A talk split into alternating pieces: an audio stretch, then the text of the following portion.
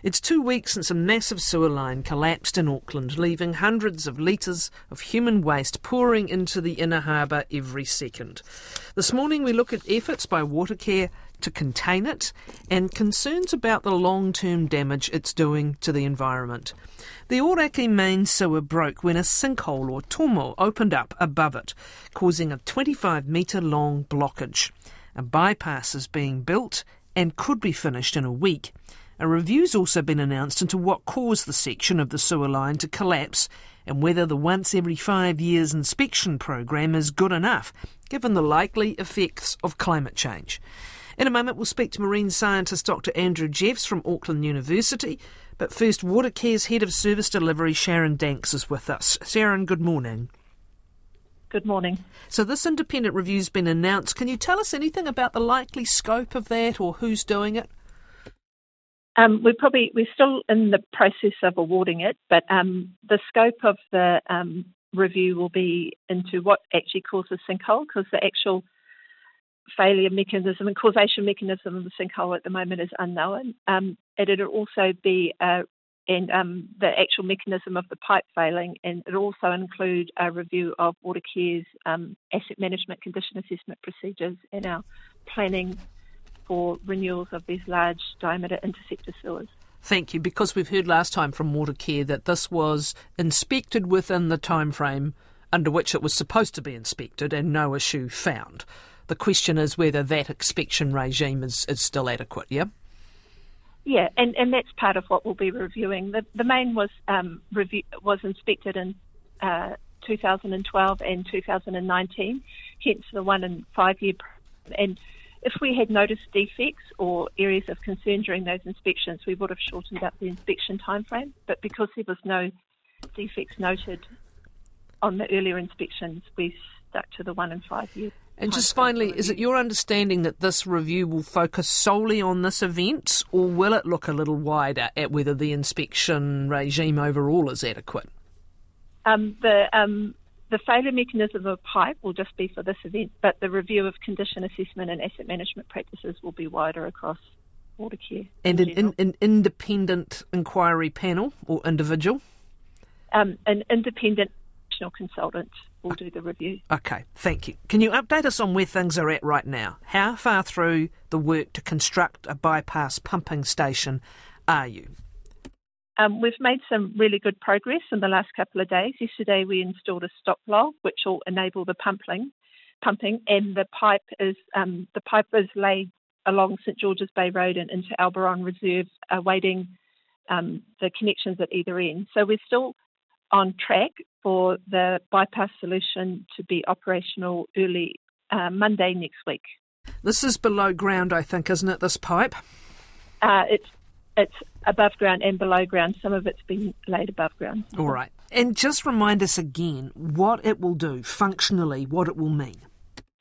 Um, it'll um, it's big enough at 600 litres a second to take all dry weather flows, um, so that we will stop the ongoing um, dry weather overflow into the harbour.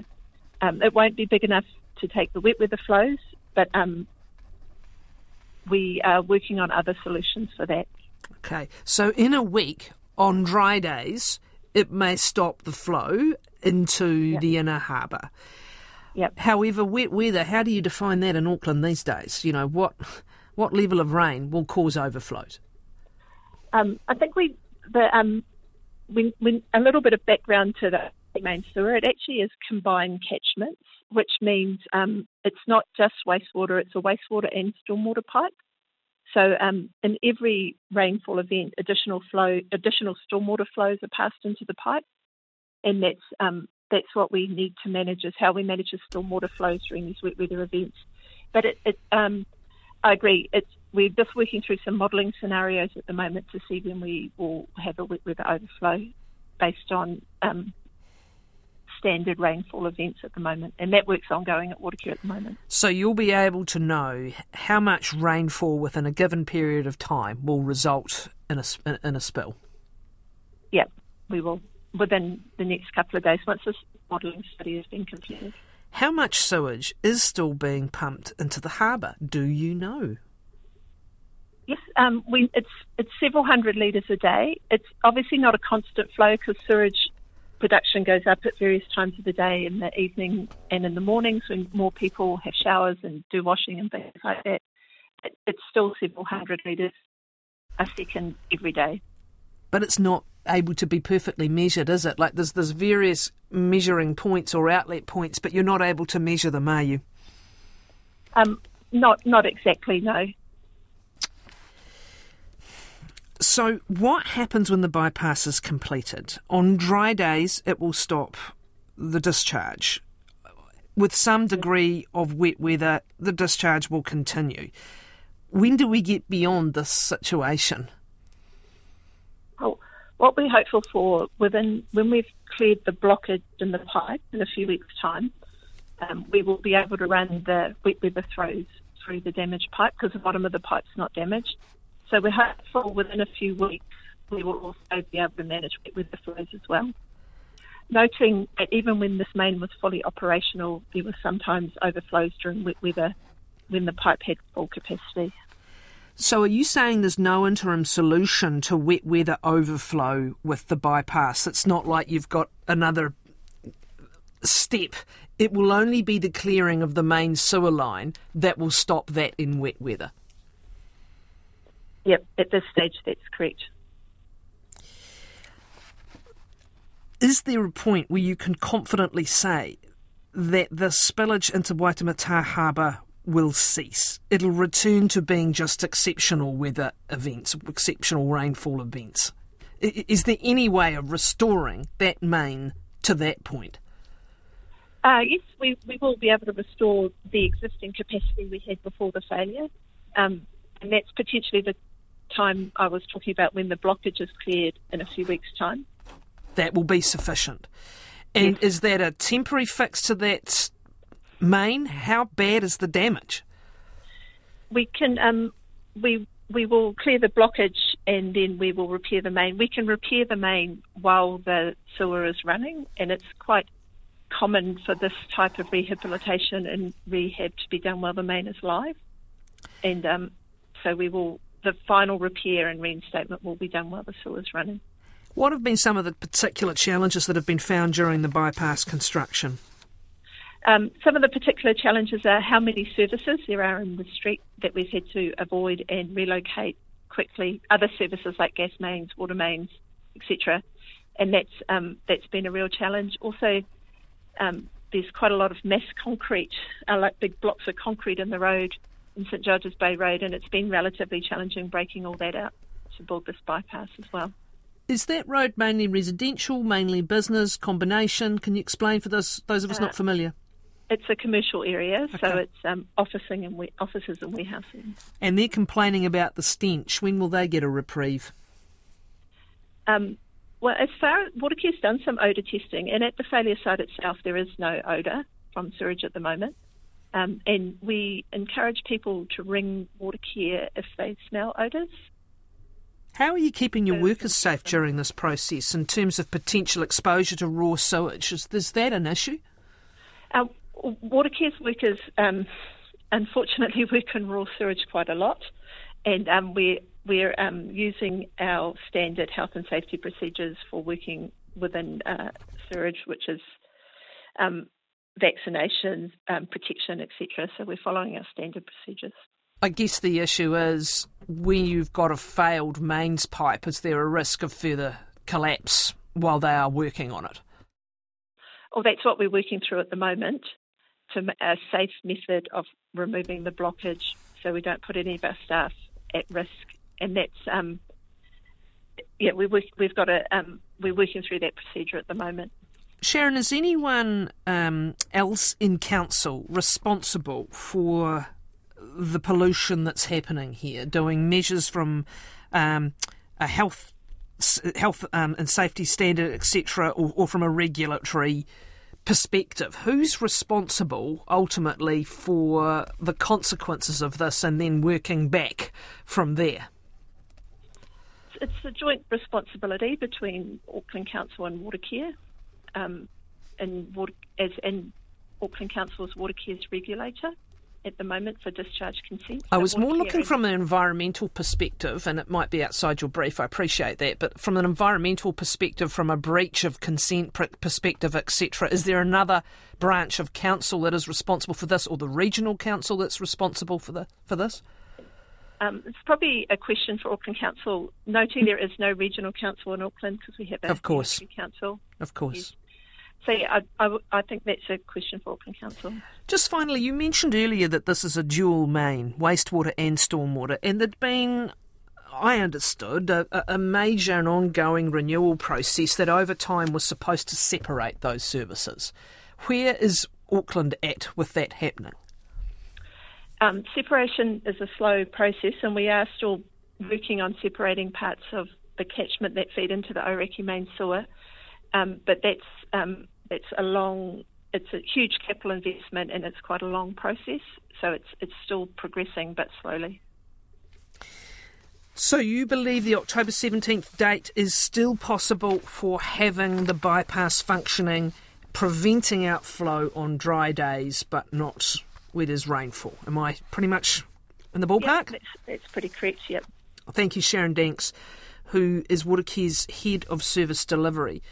Listening uh, into that is Andrew Jeffs. He's a Professor of Marine Science at the University of Auckland. Andrew, good morning. Morning, uh, Kathryn. You consider this the worst pollution event for nearly 50 years in Auckland. Can you give us an idea of the scale of what's happening to the environment there? Uh, my understanding, despite the um, uncertainty about the actual quantity, but we're talking uh, hundreds of millions of litres of of um, effluent going into the harbour, and probably the the most significant sort of p- pollution event in Auckland for the last fifty years would have been the ICI fire in the Tamaki estuary in in 1984. What's the impact of this nature of pollution um, there's several impacts. Um, firstly, you've got uh, solids, which is the, the fecal material or the poos, and other associated material. Uh, some of that is uh, inorganic, so things like plastics, uh, things like baby wipes, which are often made of plastic, uh, they're going into the environment. The organic material will be accumulating uh, or piling up on the seafloor at the outfall uh, whereas the plastic stuff uh, will also probably be falling into that, although it tends to be more buoyant and that will be drifting off into the environment. Um, that plastic material, for example, is is you know it's non-biodegradable. It'll be in the in the ocean ecosystem for for decades. Um, the organic material, it's hard to say. Um, it, a lot depends on the quantity of it, but it's sounding like a pretty significant quantity. It'll be piling up at the uh, in the vicinity of the outfall. Uh, it'll take uh, years to disperse. You've also got uh, organic, uh, um, you know, uh, bacteria and viruses from human waste and other material that's flushed down toilets, and that is pretty much live in the in the marine environment for some time. Uh, certainly, it usually takes about a month for it to dissipate, but for a large event like this, uh, it may take quite quite a lot longer, especially if there's fecal material that is being uh, released again and again from from a pile that's accumulated at, at the outfall. Is there anything you can do about um, that pile? I mean, you're essentially. I'm sorry to be graphic, listeners, but you're uh, essentially talking about a pile of you know what that will just coagulate. Is there anything that can be done to speed up the breaking down of that? Um, it is possible, I guess, that it could be uh, vacuumed or dredged dredged out. Um, the marine environment is actually quite good at breaking down organic material. It, what it's, it's what it does all the time. Uh, but the problem is that in this case, it's just a massive. It'll be a massive quantity, uh, deposited in a, in a, localized area, and so that's it's very. It'll take a long time for the environment to cope with that. What is this going to mean? Well, first let's talk about the immediate wildlife. We'll talk about the human in a moment, but the immediate wildlife and fish of this area. Any impact on their health? On their health for being obviously not gathered and caught at the moment, but but how how long um, um, are, are the impacts? In in the short term, uh, when you put a lot of uh, organic material in the in seawater, it uh, sucks all the oxygen out as the bacteria try to break down that material. Uh, so you'll have a an area around the outfall which is just devoid of oxygen, so uh, it'll kill uh, any organisms living in that area. So that'll slow the breakdown even further, uh, and it'll be avoided by things mobile animals like fishes and crabs. If they can get out of the way, they'll they'll get out of the way. Um, Eh, eh, animals will consume that material, uh, and so there's there's chemicals and uh, materials in that that will reverberate out through the, the food chain into the you know the wider Gulf. Um, there's certainly there's things like antidepressants and uh, birth control pills, which uh, persist in uh, in human waste and uh, go out into the marine environment, and they also affect. Uh, there's studies that show that they f- affect uh, marine organisms as well. They can feminise male fish, right? Actually, and, and, and in this kind of quality uh, quantity, yes. is that a possible impact? Uh, yes, it is okay. potentially. Yeah, transgender fish. let's talk about. Um, let's talk about the human use of these areas possibly a little muted at the moment. If this were January, do you think that the, the response might be um, more profound? Although I, I'm not there, I don't know. But from what I'm hearing from, from colleagues and others, the full implications perhaps haven't struck. How long do you expect these beaches or other affected areas to be out of use? Um, the council uses a, a, fecal coliform standard, which is basically a poo bugs, the amount of poo bugs in the water once it gets below a certain level, then uh, areas are, are, cleared for swimming. Um, that doesn't mean to say they're actually safe. There's other organisms there, things like noroviruses, which are much more persistent in the environment uh, and can cause illness. But normally, as I, as I, said before, it'll probably take about uh, four weeks before those beach areas in the Auckland 28 area days. Are clear. Okay. Yeah.